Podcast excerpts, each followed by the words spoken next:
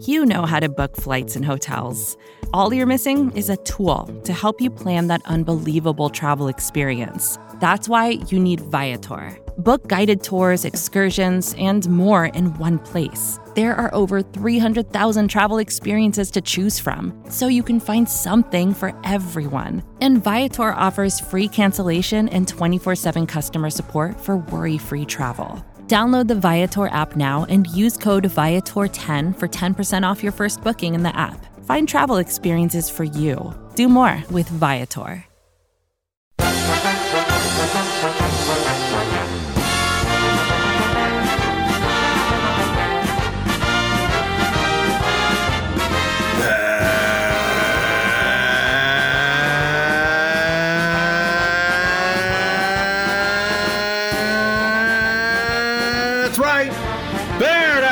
Bears fans. It's time for another edition of the Chicago Bears podcast, Bears Banter, powered by Windy City Gridiron and SB Nation. Bill Zimmerman with you. And oh, do we have a lot to talk about today. Laurence Holmes from the score is going to be by here in a little bit. Plenty to talk about with Laurence.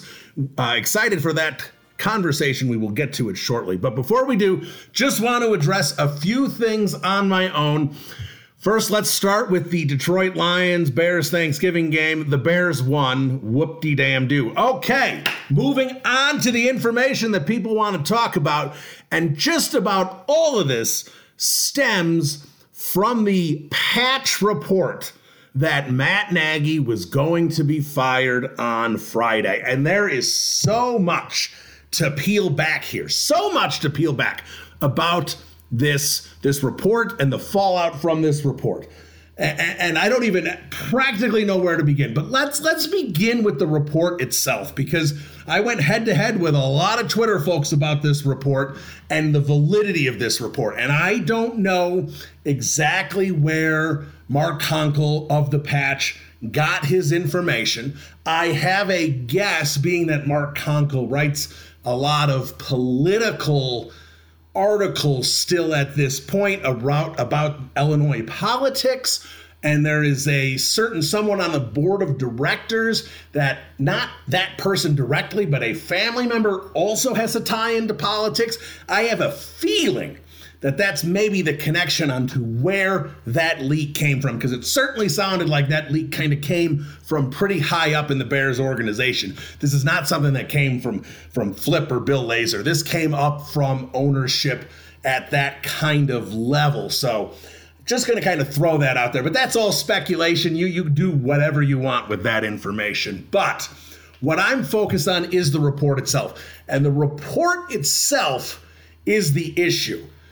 Mark Konkol didn't report that Matt Nagy is going to be fired at some point before, you know, January 15th or, you know, whatever Black Monday is in, in the NFL for, for coaches firing. That wasn't the report. At this point, it's all but a certainty that Matt Nagy's going to get fired. That report wouldn't have gotten any buzz around the Chicago Bears, maybe a little bit, but that wouldn't have done much because I think Bears beat writers, even Bears fans, anyone around the organization is pretty comfortable with the idea that Matt Nagy at this point is not going to survive. And I'll, get into Nagy here in a minute, but I, I want to focus on the report. The report wasn't just that Matt Nagy was going to be fired on Friday after the Thanksgiving game. The report was that Matt Nagy was informed on Monday that the Thursday Thanksgiving game against Detroit would be his final game and that he would be fired on Friday. He was informed of that on Monday. That's the report. That is the accuracy we're talking about in that in this report. Not that Matt Nagy is going to get fired. That's not really news. That's practically assumed at this point. The report was that Nagy was in that this was happening and then that Nagy was informed of it. That's just simply not true. And not just because it's next week here and Nagy is still the coach of the Bears, That report had problems on it from the start. There is zero chance that Matt Nagy was informed of this on Monday. The Bears have never fired anyone in season as a head coach. They certainly weren't going to do it with with you know seven ga- you know six games to go in the season. There's no way that was going to happen.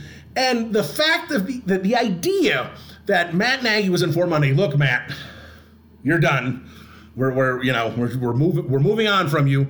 We're to do it immediately, but first, could you coach the Thanksgiving game for us? We we, we don't want to put the interim coach in a tough spot where he won't be able to.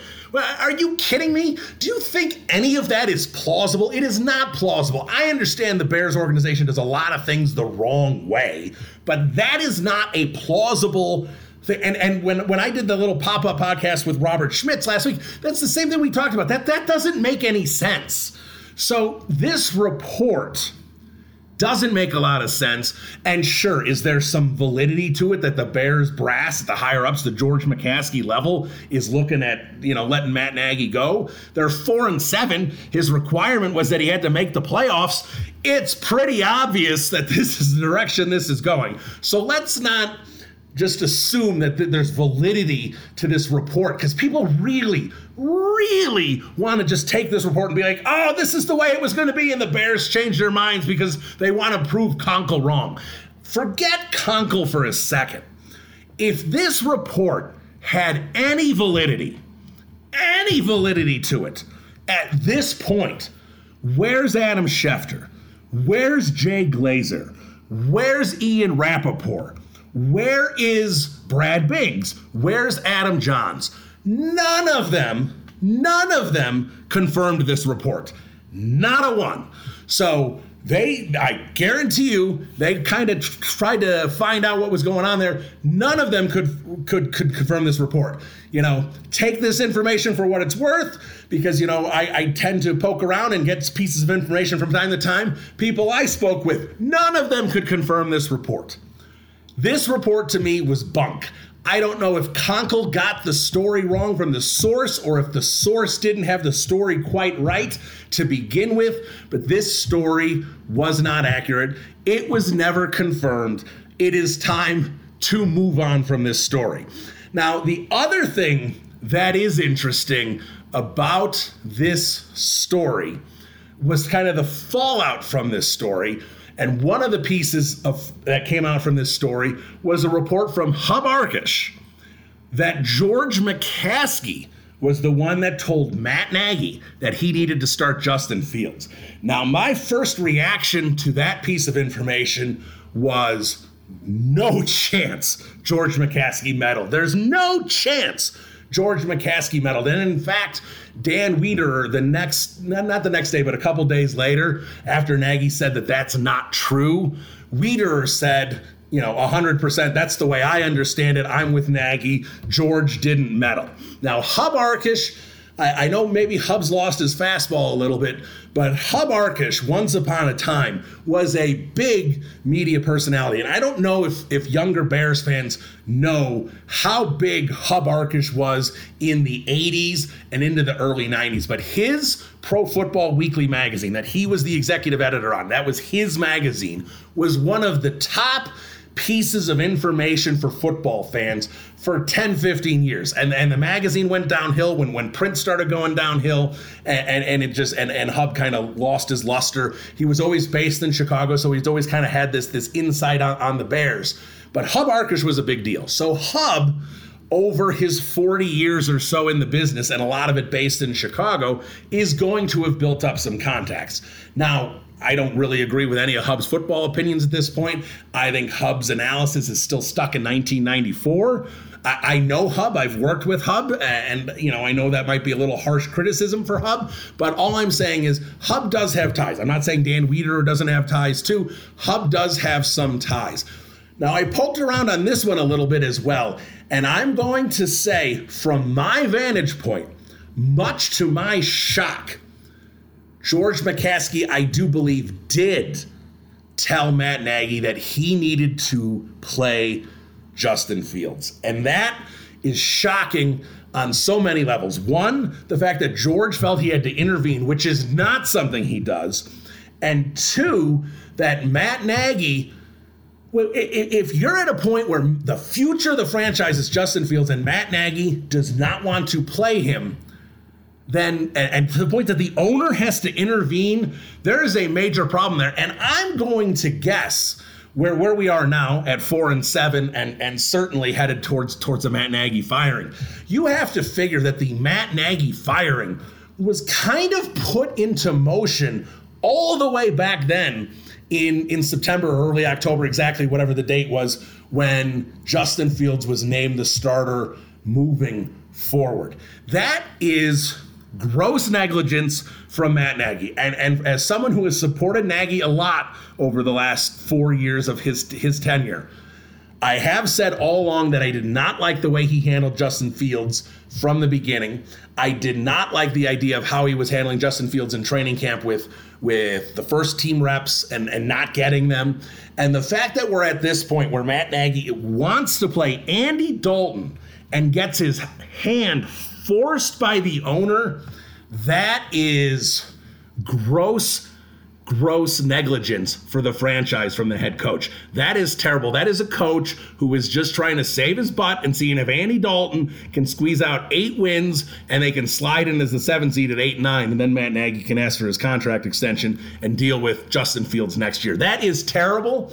Now that is basically the head coach version of what Ryan Pace has been doing the last couple years, trying to save his job, punting money into the future constantly to try and beef up a mediocre roster as much as possible to try and squeeze out enough wins to save his job. I'm not sure where Ryan Pace is in terms of his job security. That's one that George and Ted and, and, and the whole group crew there is going to have to really evaluate and evaluate quickly because the Bears are in a situation here where they need to really start making decisions. So Matt Nagy should not be handling this team anymore. And I got one other thing to say about Matt Nagy. We'll get to that in a second. But in terms of Ryan Pace, with the new interview policies that are in place, that the Bears, once they fire Matt Nagy, in season, with the last couple weeks of the season, can interview coaching candidates from other teams with permission.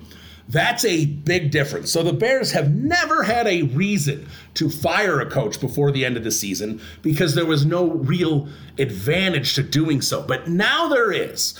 Now there is the right thing to do here, if the Bears are moving on from Matt Nagy, and it certainly appears that they are going to be, is to let Matt Nagy go at some point in December so you can line up some interviews, whoever they want to be, Greg Roman, you know, Kellen Moore, whoever you can line up and have those interviews prior to the season so you can hit the ground running. The issue with the Bears is not only do they have to can Matt Nagy in season to do that, they also have to determine what is Ryan Pace's role with this organization, if at all, moving forward, because it is a bad recipe to bring in a head coach and then bring in a general manager. I never like doing that. It's out of order. You need to make sure your front office is secure and that the front office work with ownership in bringing in the head coach. Otherwise, it opens up the door to you know, just problems. It just opens up the door to just having a front office and a coaching staff not simpatico, not on the same page. I don't endorse that at all. So if Ryan Pace is going to be the GM moving forward, then you need to commit to Ryan Pace and let him pick his third, which I would say is technically his second head coach, because John Fox with Ernie Accorsi had a major influence on that John Fox hire. But at this point, the Bears have to determine what they're going to do with Ryan Pace. Because keep in mind, the head coach interview, the, the, the, rules for interviewing a head coach have changed in season. It is not for the front office. So the Bears can't go try and picking a new general manager from other teams.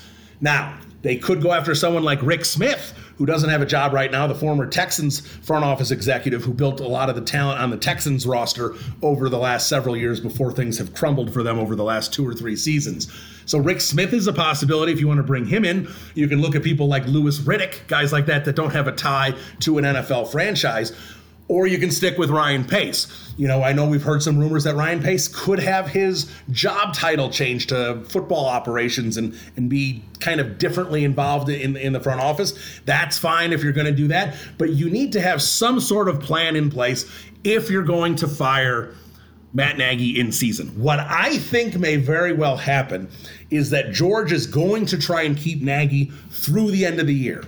Unless a lot of these other teams that are going to move on from their coaches start firing guys in season and George feels like he's going to to lose a leg on a lot of these other franchises. But the one thing to think about here is a lot of these teams are not going to be the bad teams, the teams that in theory should be firing their coach. A lot of these teams are not going to necessarily be looking for new coaches because they just hired new coaches last year. And I don't care how poorly they are. You know, Dan Campbell can go 0 16 and 1 but the odds of him being fired after one season, I believe he got a six year deal. We talked about it last week on the podcast with Patrick Maher. He got a six year deal. Coaches are now getting about four, five, six million a year. Call so let's call it middle five million. You're going to pay Dan Campbell twenty five million dollars if you're the Ford family to not coach. I don't think that's going to happen. So if teams like the Lions and Jacksonville, the New York Jets, these these teams that are struggling, the Houston Texans they probably are not firing their head coach. So you've got you've got a few possibilities. I know you know Mike Zimmer could have could have been at the point where he's worn out his welcome in, in Minnesota. You know, there's there's a couple other spots where you could see a potential coaching change, but there's not a lot of really bad teams that aren't in the playoff hunt. Like Vic Fangio may be gone in Denver, but Vic Fangio is not going to get fired in the next couple weeks because right now the Broncos are still in the thick of the playoff hunt. So there's not. I don't think there's going to be a lot of bad teams that are saying, "All right, our coach is gone. Let's move on and let's look for some for some coaching candidates." So I think the Bears might luck out there in terms of not having to jump the gun here and try and interview coaches ahead of time. And if that's the case, I think it's a possibility that Nagy sticks through the end of the year. I think it makes a lot of sense to move on from from Nagy within the next few weeks. Look, if he loses to Arizona and Green Bay in the next two weeks, and let's assume he's going to, at four and nine, the Bears will almost be completely eliminated from the playoffs. That's a sensible place to move on. And if I'm if I'm George McCaskey, that's what I do. Fire him after the Green Bay game, make a statement to the fan base that they're gonna love that you didn't have enough success against the Packers. See you later. So that's what I would do. I don't know if they're gonna do that because I don't know if two weeks you know, two and a half weeks, whatever, after this report is enough time for the Chicago Bears. But that's when I would do it if I was them. Now, before we get to Laurence Holmes, one last thing I want to discuss, and that's this idea about Matt Nagy losing the locker room.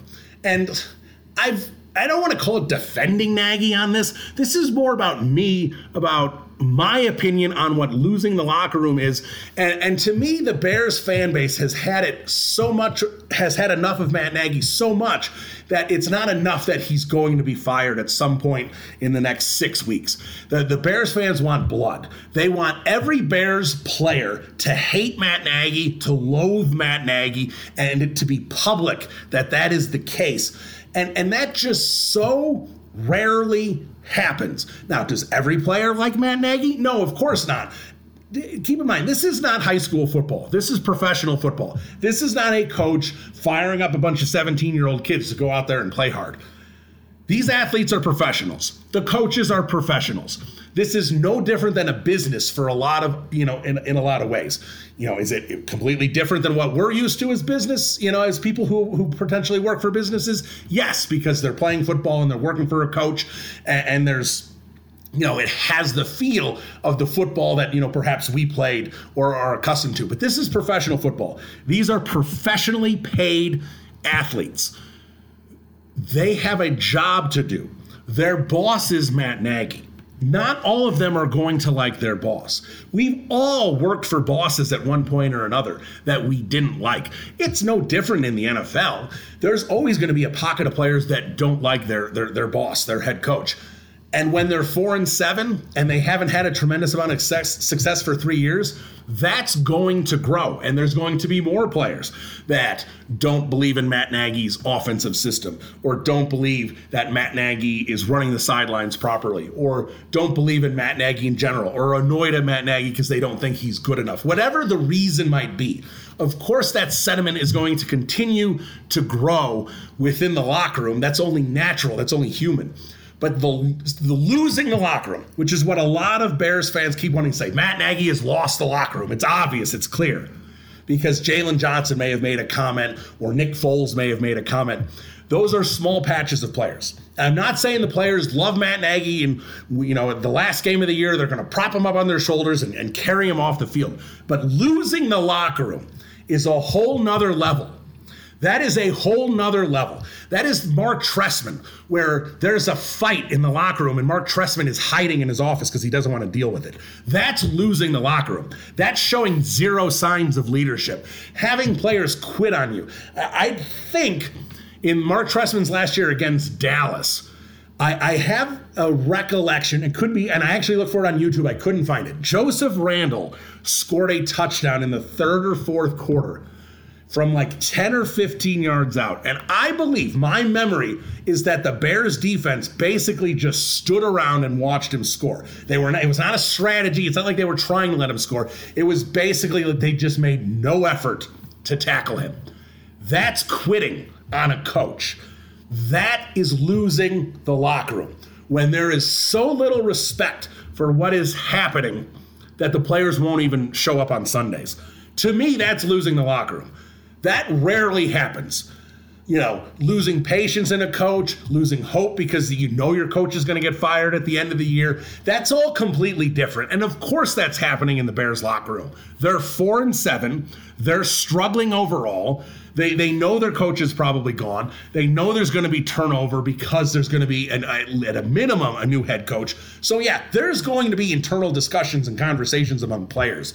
But there is no evidence to me that Matt Nagy has lost the locker room. Not in anything I've seen and not in anything I've heard. So to me, that's too much. And I think that's just Bears fans out for blood. All right, I babbled for a really long time there. Like I said, a lot to dissect from the Bears here in their last uh, last week or so. A lot going on.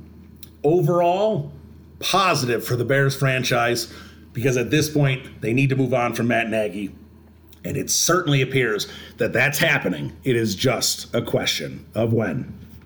When we return from this break, Laurence Holmes of the score he joins us next. We'll get into it all with Laurence. This is Bears Banter. Bill Zimmerman. We'll be right back. All right, welcome back into the podcast. Very excited for this guest. A great week to have him on because he's always full of opinions, and there is a lot that has happened with the Chicago Bears over the last 10 days or so uh, that needs a lot of opinions. It's noon to two on the score, the midday host at Laurence W. Holmes on Twitter. He is Laurence Holmes. Laurence Bill Zimmerman, how are you? I appreciate you inviting me back on, Bill. It's been a minute. What's what what is there to talk about with the Bears? I feel like there's nothing really to talk about at all. No, not too much. So let's let's let's break down play by play the Lions game because that was an ex- exhilarating uh, game, and then we'll uh, we'll go uh, into an extensive preview over this Cardinals game that should be just a, a, a you know exciting down to the end game here. That's that that's what we need to do. Uh, actually, let's get into what matters with this team, and let's let's start right with Matt Nagy, and of course the patch report. Let's let's start there. Um, you know, a lot of people didn't know what to make of that report when it first came out. It, I was really surprised of the. It came from you know Mark Konkol, who you know has had some you know, success obviously in his career, winning a Pulitzer a Pulitzer Prize, but you know, didn't come from Schefter, didn't come from Biggs, didn't come from Jahns, didn't come from any of the guys.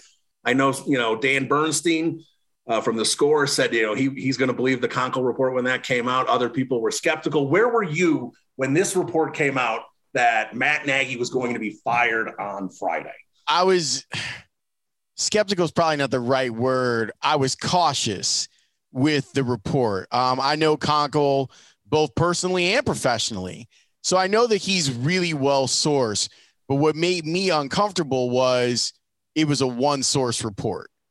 Like that made sure. me uncomfortable to kind of go with it. And so, you know, then I started calling some people that I knew from my time of covering the beat back in the early 2000s. And it's here's what I'll say about that report I would not be surprised if someone told Mark exactly what he had reported.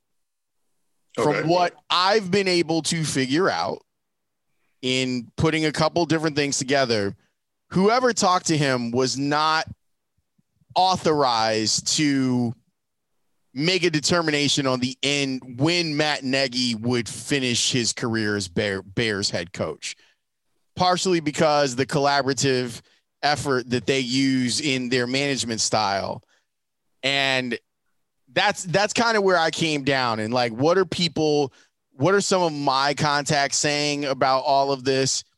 And I wouldn't be shocked if someone had said to him, "Hey man, we're we're going to make a move and and and I don't know if it would have been contingent on what happened in the Thursday game, but I I looked at it as this was an opportunity to to try and do some good journalism and and not completely just use that as law, like to try and dig deeper and drill down on it. And I and I, I would have preferred that the Bears say something about it to tell you the truth, Bill. And I get it. Like they they operate from this space of, well, if we refute that, we have to. You don't.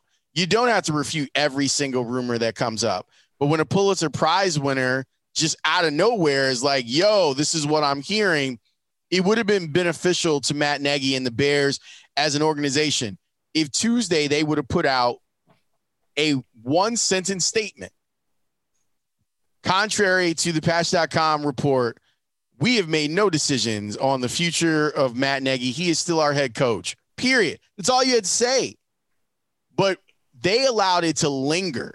And because they allowed it to linger, it became, it went from being a what could have been a two hour story to a three day story where you do have Matt Nagy canceling meetings on a short week and all this stuff. Like that, that could have been avoided. And and I, I really wish that the Bears would they would have done away with some of the business as usual and would have said, no, we feel once it reached the press conference, like Bill, they put the special teams core. He was the first person to talk. Like yeah, you can't have that.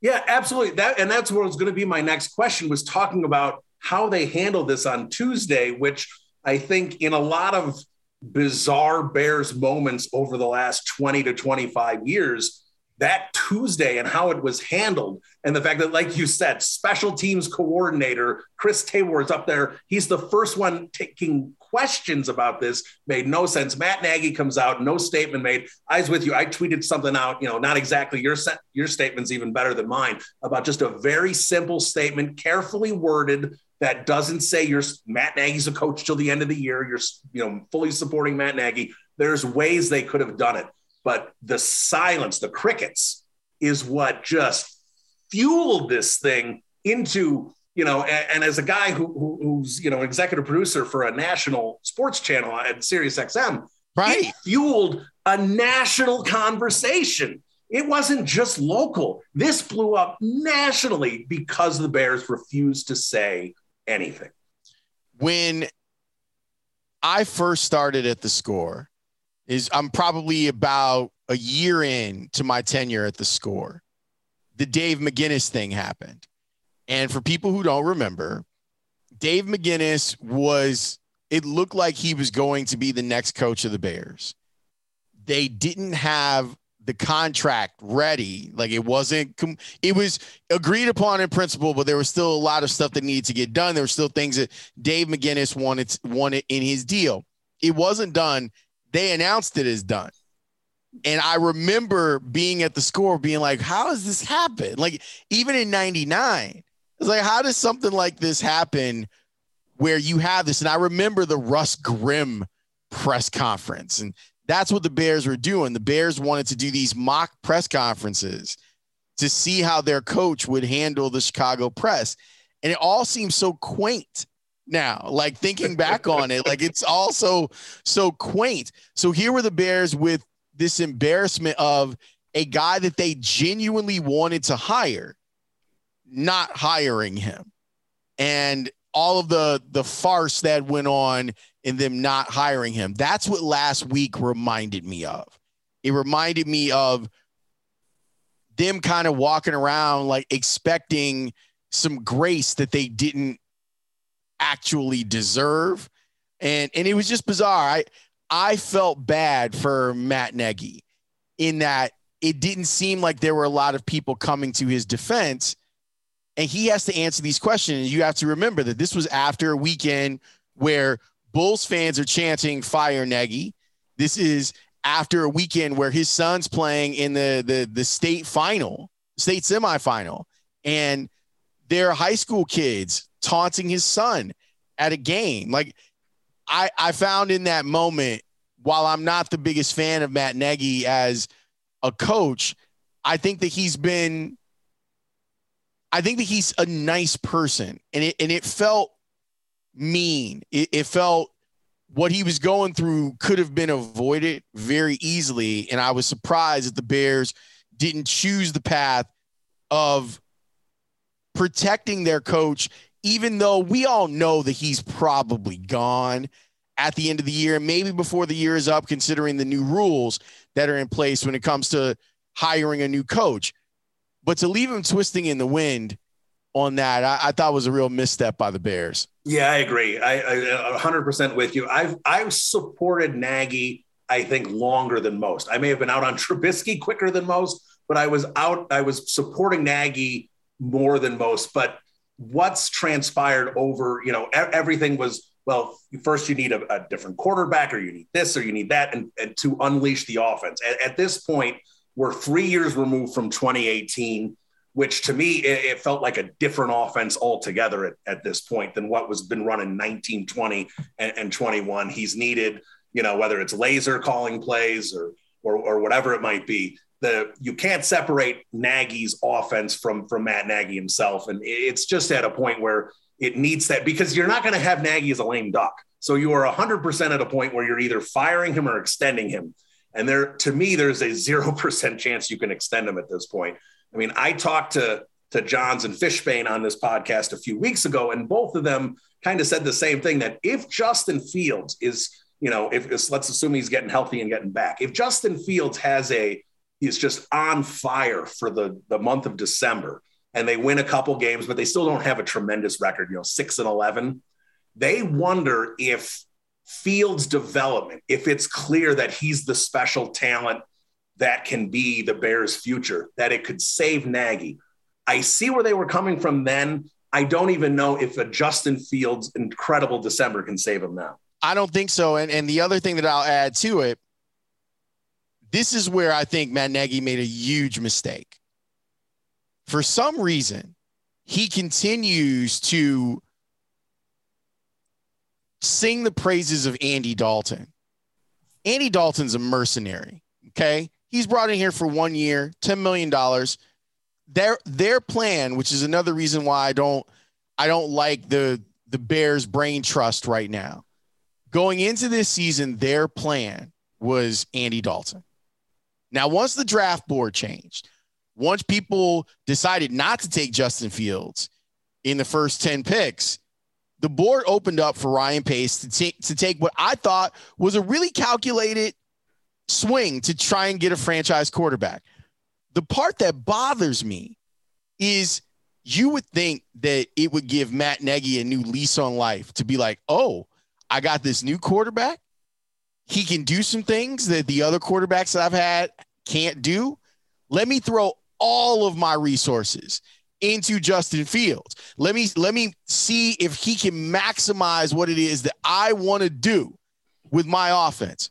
Nope their plan, even after they got Justin Fields, was we're going to piecemeal Justin Fields into this thing. We're going to make him the number two. So let me, I know, let me go into detail a little bit about why I it this bothers me. Either Justin Fields should have been the one or the three. There was no point in making him the backup if you weren't going to give him the reps to allow him to be prepared. And if you were going to give him those reps, then he might as well be the starter.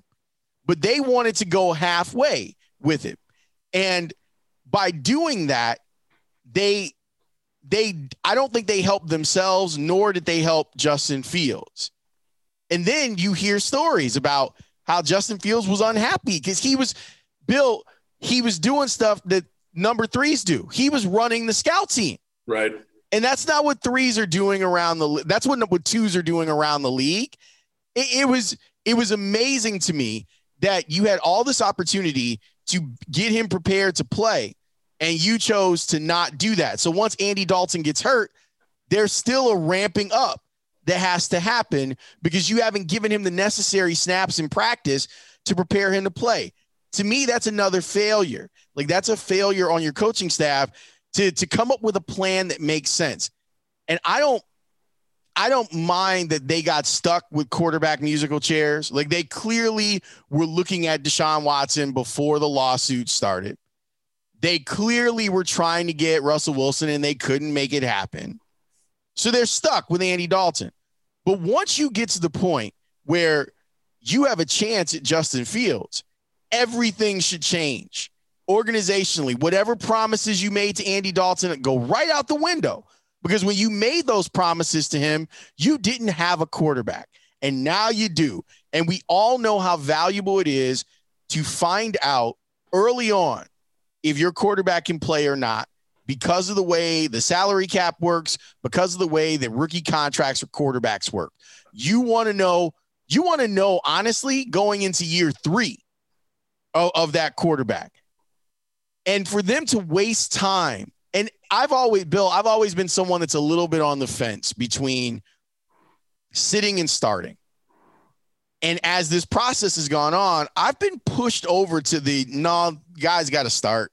Like if we're talking about a first round quarterback, if you don't have an incumbent who you think is going to help you win a championship, then the young guy has to start because he's not going to melt. And the evidence of that was Justin Fields' game against Cleveland. If ever there was a game, if you're looking for the David Carr game where you get your head bashed in and you're never right after that, the Cleveland game was it. But Fields didn't fold. Did not. He he he he got back out there. He wanted to keep playing and he started to make improvement. So I think that some of the things that we we use as tropes when it comes to talking about quarterback play, I think he shattered some of that stuff. He he shattered the idea of a quarterback can be broken by what happens to them in their rookie year a, a certain type of quarterback can be broken, but maybe not someone who who clearly showed some crazy resiliency when he was a, a college quarterback in Justin Fields. So to me, Nagy really missed out on attaching himself to the guy that could save his career. And, and, and that is a miscalculation in itself that's worthy of firing him. And I and I'm with you on that. And and I'm with you on Justin Fields. You know, two two parts. I mean, one coming off that Browns game, going to the Raiders game where he's getting bounced around again, and you see him there just sitting there with the you know bring it on hands, you know, to the to the Raiders defense. That's the mentality of Justin Fields, and the fact that Matt Nagy did, and I've been saying this for a while. No reps with the ones in July and August. I mean, the the amount of missteps they made with Fields along the way really bothers me. And, and it's not just a Nagy thing. It's not just a Ryan Pace thing. This goes all the way up to George and that press conference back in January, where basically, you know, it seems that these two guys were set out to fix the quarterback situation and get back into the playoffs. And those two pieces, once you have Justin Fields, if you have Russell Wilson, that's different. Yeah. But once you have Justin Fields, those two pieces don't marry. They, they don't come together properly. And you got Ryan Pace pushing you know money into the future where the bears should be setting up their cap to be able to spend in justin fields second and third year to set up for a super bowl run potentially. And instead all they're doing is pushing this cap into space where they're not going to be able to set up their cap to spend until a year later now because of all the things they've done here. So to me it's been mishandled the whole season and it's created a mess that nobody wins. Justin fields doesn't win. Nagy doesn't win. And, you know, it doesn't look like Ryan Pace wins either, although maybe Pace has more stability in this organization. You know, I know the McCaskeys love him. And that's kind of where I wanted to go next with well, you. Well, Bill, that's the fun part. The fun part over the last week has been, or the last two weeks has been very subtle divorce that's happening between Ryan Pace and Matt. Yes, a little, a little distancing. Mm-hmm. And and you saw it play out on the CBS broadcast of the game where you're starting to see perhaps Ryan Pace's point of view on everything that is Bears. And why are you seeing that? Because Tony Romo is also Tony Romo yeah. And and like all of us in Chicago are sitting there going, huh, that's interesting. That's interesting that Tony would say some of these things that he's saying. And it's it's it seemed very clear who he had been talking to.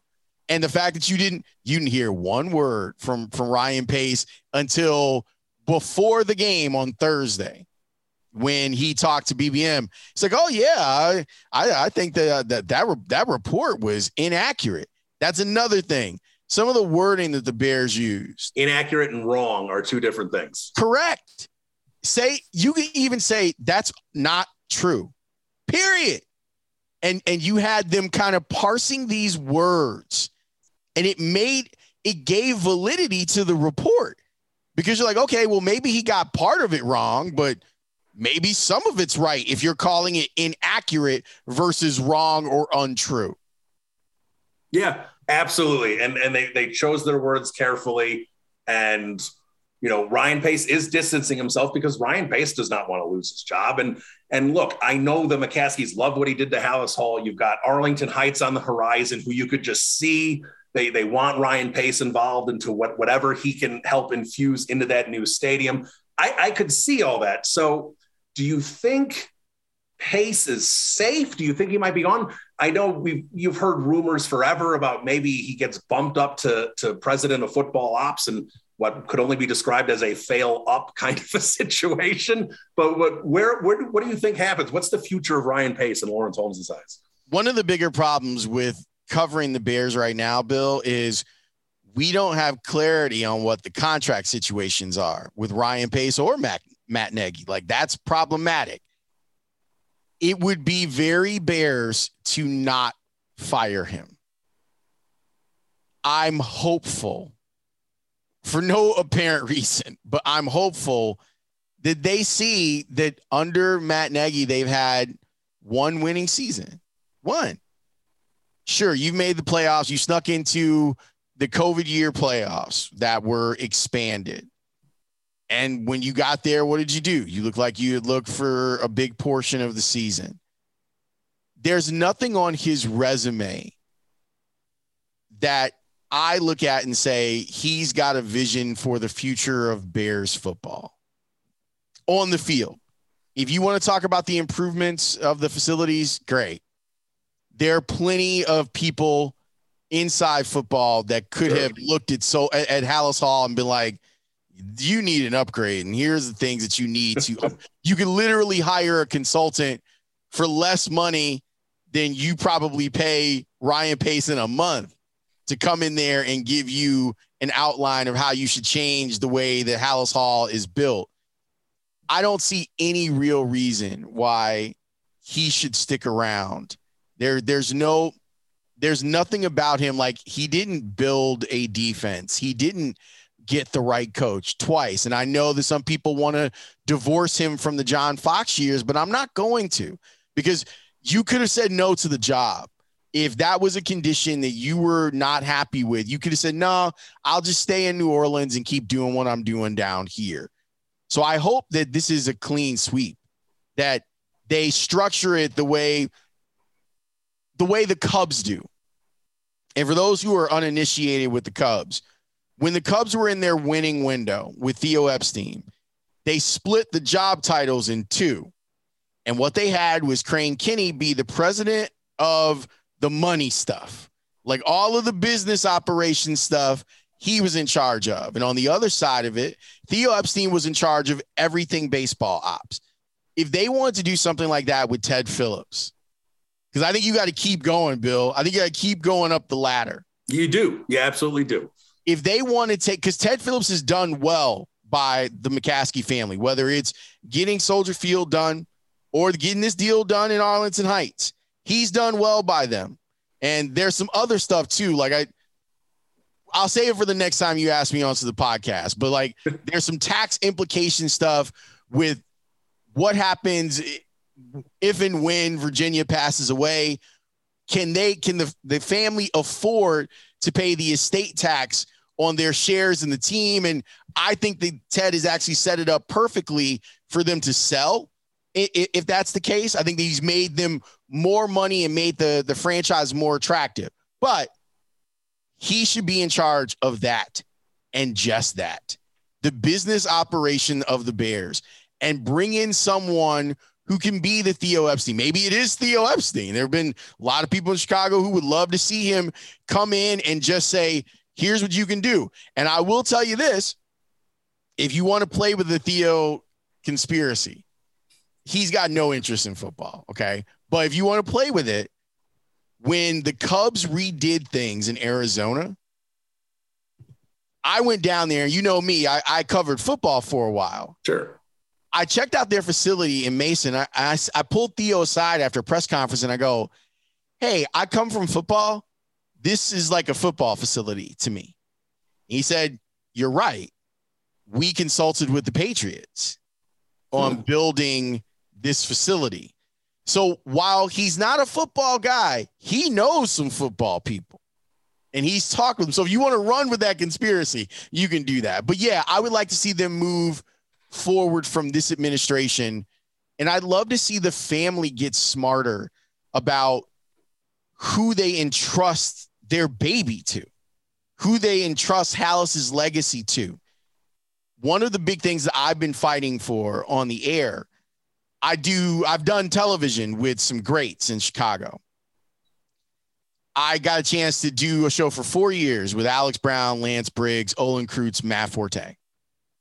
I'm sitting in the green room with those guys watching Bears games. It's like going to grad school, man. it really is. It's like going. I can, I can believe it. I can believe it. What bothers me is that the Bears have not embraced the composite intelligentsia Olin would be so mad that I co- combine those two words. He'd be like, "Get your SAT words out of here with your nonsense." but the you could have these guys helping guide your hand. I'm not saying that you install one of them as the GM, but I think that that George McCaskey needs to look at this and say, I have a lot of ex players, ex coaches, ex front office people who still legitimately care about the Bears and want the Bears to do well. I would lean on that. I would, I would, I would take those guys to lunch. I'd set up a dinner or a, mo- a monthly or quarterly where you're inviting some of the best and brightest Bears alums and you ask them, hey, what do you think is going on? Or you get better prepared to ask questions of Ryan Pace than than what maybe George and Ted are at this point. It's a simple solution. And Bill, I can tell you, whether it's the four guys that I worked with or other guys, Charles Tillman is still in the area too. He is he is right down the street from Halas Hall. That's a guy that you want helping you make decisions. That's a guy whose ear that you want to bend. And they don't do a good enough job of using their alumni in that way. I'm sure that if you allow these guys to to get in George's ear, he would be better prepared to ask and answer questions about what's going on with his franchise. And and you hit it right there. And whether it's utilizing former players like like you said or bringing in president of football ops and splitting the president position. The the biggest issue, and this is this isn't for just Ryan Pace. This is going back, you know, for decades, honestly. The ownership and the president do not have enough football knowledge and football capacity to hold the general manager accountable. And you know, they they just don't know enough. And, and they sit there in their press conferences, we're just fans, we don't know football. Like they just say it publicly. Like the fact that they don't have that person to do that, I think is a big disconnect between doing that. And they need to make decisions and they need to make them soon because if they're going to move on from Matt Nagy early, where they can take advantage of those final two weeks uh, to, for the head coaching, the new the new policy, as you mentioned earlier, that doesn't translate to general managers. That's the, it's only the head coach position.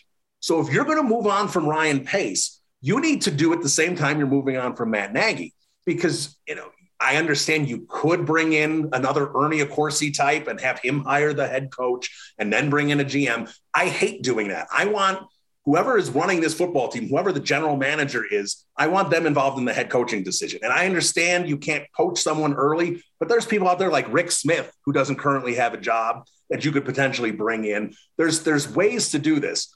But the way I think it's just going to happen is they're just going to hold on to Nagy and maybe they just wait and see because a lot of the bad football teams have first year head coaches. The Jets have a first year head coach, Jacksonville, Houston, all first year head coaches, Detroit, first year head coach. So they probably aren't firing guys because they're on their first year of their deal.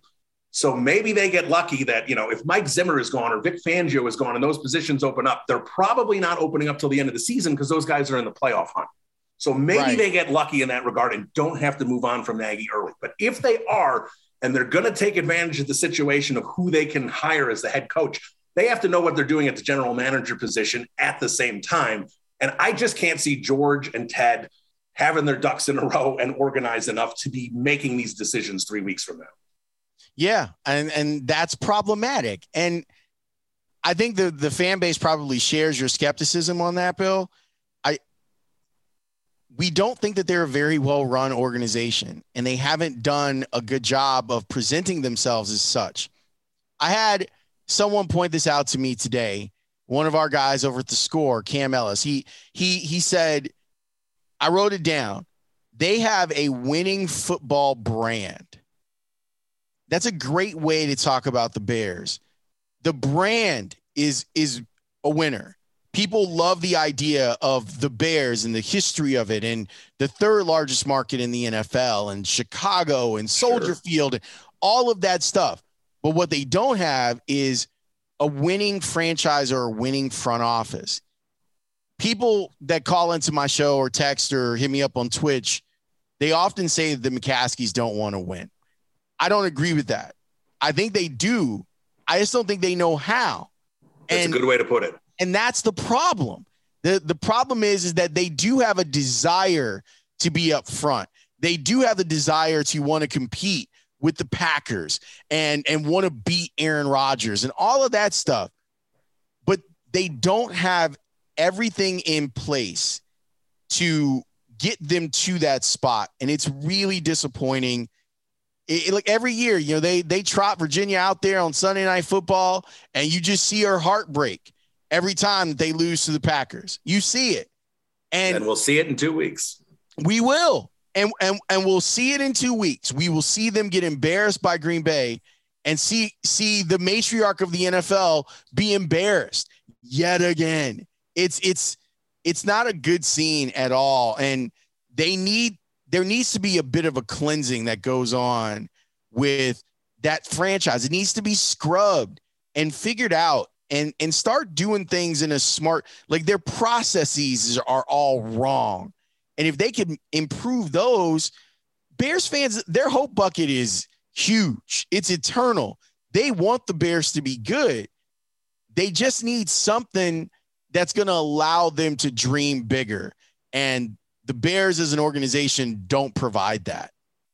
Uh, great, great conversation here with Laurence. Laurence, before I let you go, just one last thing. I'm sure you've thought about it, you know, assuming Nagy is definitely gone at the end of the year. Are there any candidates right now that are jumping off the page at you saying, this is the guy that I want them to go get? Pro, college, you know, Jim Harbaugh. Now we're seeing that floating out there again. Where, where would you be in terms of a couple coaching candidates that you'd like to see Chicago uh, go after? I'd like to see them have a conversation with Todd Bowles. Uh, the way that I, I just think the guy is a defensive genius, and I think that he's probably picked up some things from Bruce Arians while he's been down there. I'd also like for them to talk with Byron Leftwich. I, I think that that would be a, a, smart move. Jim Harbaugh should be on your list. So should Ryan Day because of his connection with Justin Fields. A name that I keep bringing up, and I seem to be the only one over the last five years bringing this name up. They should talk with Dave Toub, special teams coordinator of the Kansas City Chiefs. He was here. I, I think he's a brilliant football mind. I think that he is now because he didn't get hired, it's weird. It's like he's out of the conversation as far as potential coaches go, and he shouldn't be. He's smart. He's young enough to do the job. He would want to do the job. And when you have that, I think special teams coaches are an under-tapped resource for head coaching candidates because of their ability to work with players and understand offensive and defensive players. I think he put together a great staff. He knows a lot of people. His influences, Andy Reid, Lovie Smith, Jim Johnson, John Harbaugh. That's a pretty good list of guys that he's worked under. Um, it's the other candidates I don't really know. I know Toub. I covered him, and I I think that that's a guy that really deserves an opportunity to see what he would he would 100 percent be on my list of people that I would call. All right, I like it little uh, not out of the box because it once was in the box, but out of the box now. maybe, maybe, maybe he walks away and goes, "I I've got out of that life and I don't want to be in that life anymore."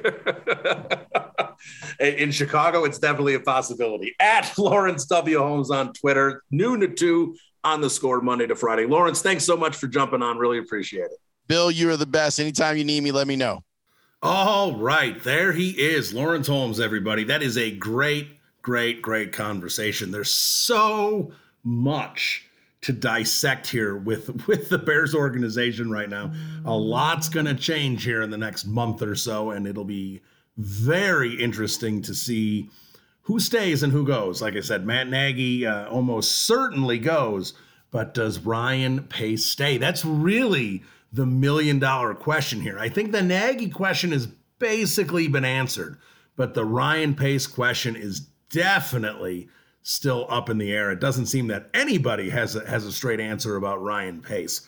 And I think when the the insiders, when the media types don't have an answer, the longer it goes that they don't have an answer, the better odds it is that Ryan Pace is safe. Because what is there left to evaluate with Ryan Pace? Is it just Justin Fields? Is that it? If, you know, because obviously the Matt Nagy thing hasn't worked out, right? That was Ryan Pace's guy. So if you're willing to consider keeping him despite Matt Nagy, what what what what is the body of work left to, to look at here over the last month when the team is being led by a head coach you've already decided isn't good enough to move forward? What's left to evaluate with Ryan Pace? There, there isn't anything. It's not like Robert Quinn, how he performs in December, or Cole Kmet, how he performs in December, is going to make or break Ryan Pace at this point. We're basically three quarters of the way through this season. There's, there's just not anything left here. So with Ryan Pace, it just really comes down to you know, has he done enough in George McCaskey's eyes to stay? I think there's a good chance that George McCaskey will say yes. And like I said, I know they're impressed with what Ryan Pace has done at Halas Hall, what he could potentially do in Arlington Heights. We brought it up with Laurence there, but you heard Laurence. There's plenty of football people that have the capacity to do that. But, you know, we know how the McCaskeys operate here. So that's going to be something to continue to keep an eye on here as we go down the stretch of the season. Now, moving on, Arizona Cardinals. I really don't know what there is to really analyze. I know I only give you a 30 second, one minute, two minute analysis on these games anyway, because you know I like to keep this po- podcast focused on more of the bigger picture, not not so much week to week. We're not just breaking down the game and, and previewing the next game. We're looking at the Chicago Bears season on a week to week basis and, and how it changes. So not really focused on the X's and O's. But look, this Arizona Cardinals team, I'm not, I'm not going to say anything that isn't obvious. This is a significantly better team than the Chicago Bears. Kyler Murray uh, appears that he will be back. This team will basically be at, at, at, full strength here. They can run the football with James Conner. They've got 8,000 receivers that are all pretty much better than almost anyone that Bears have. And, you know, they're sitting here at, with a great record, and the Chicago Bears yes, they have the game at home, but is is that really significant enough to think there's going to be any kind of a major impact? These these Cardinals have a lot of good wide receivers, and the Bears don't have a lot of you know talented players in the secondary with Khalil Mack out. Are they going to be able to get pressure on Kyler Murray? Are they going to get him moving around and not being able to settle in and make big plays? I I just don't see it. I think this Arizona Cardinals team is going to cruise on Sunday. I think it's going to be 14, maybe 17 points. I just don't see a lot of positives for the Bears in this game. I think it's going to be something like 34 to 17 Arizona. That's what I'm going to go with. We'll see if I'm right. We'll talk to you next week. Bear down, everybody.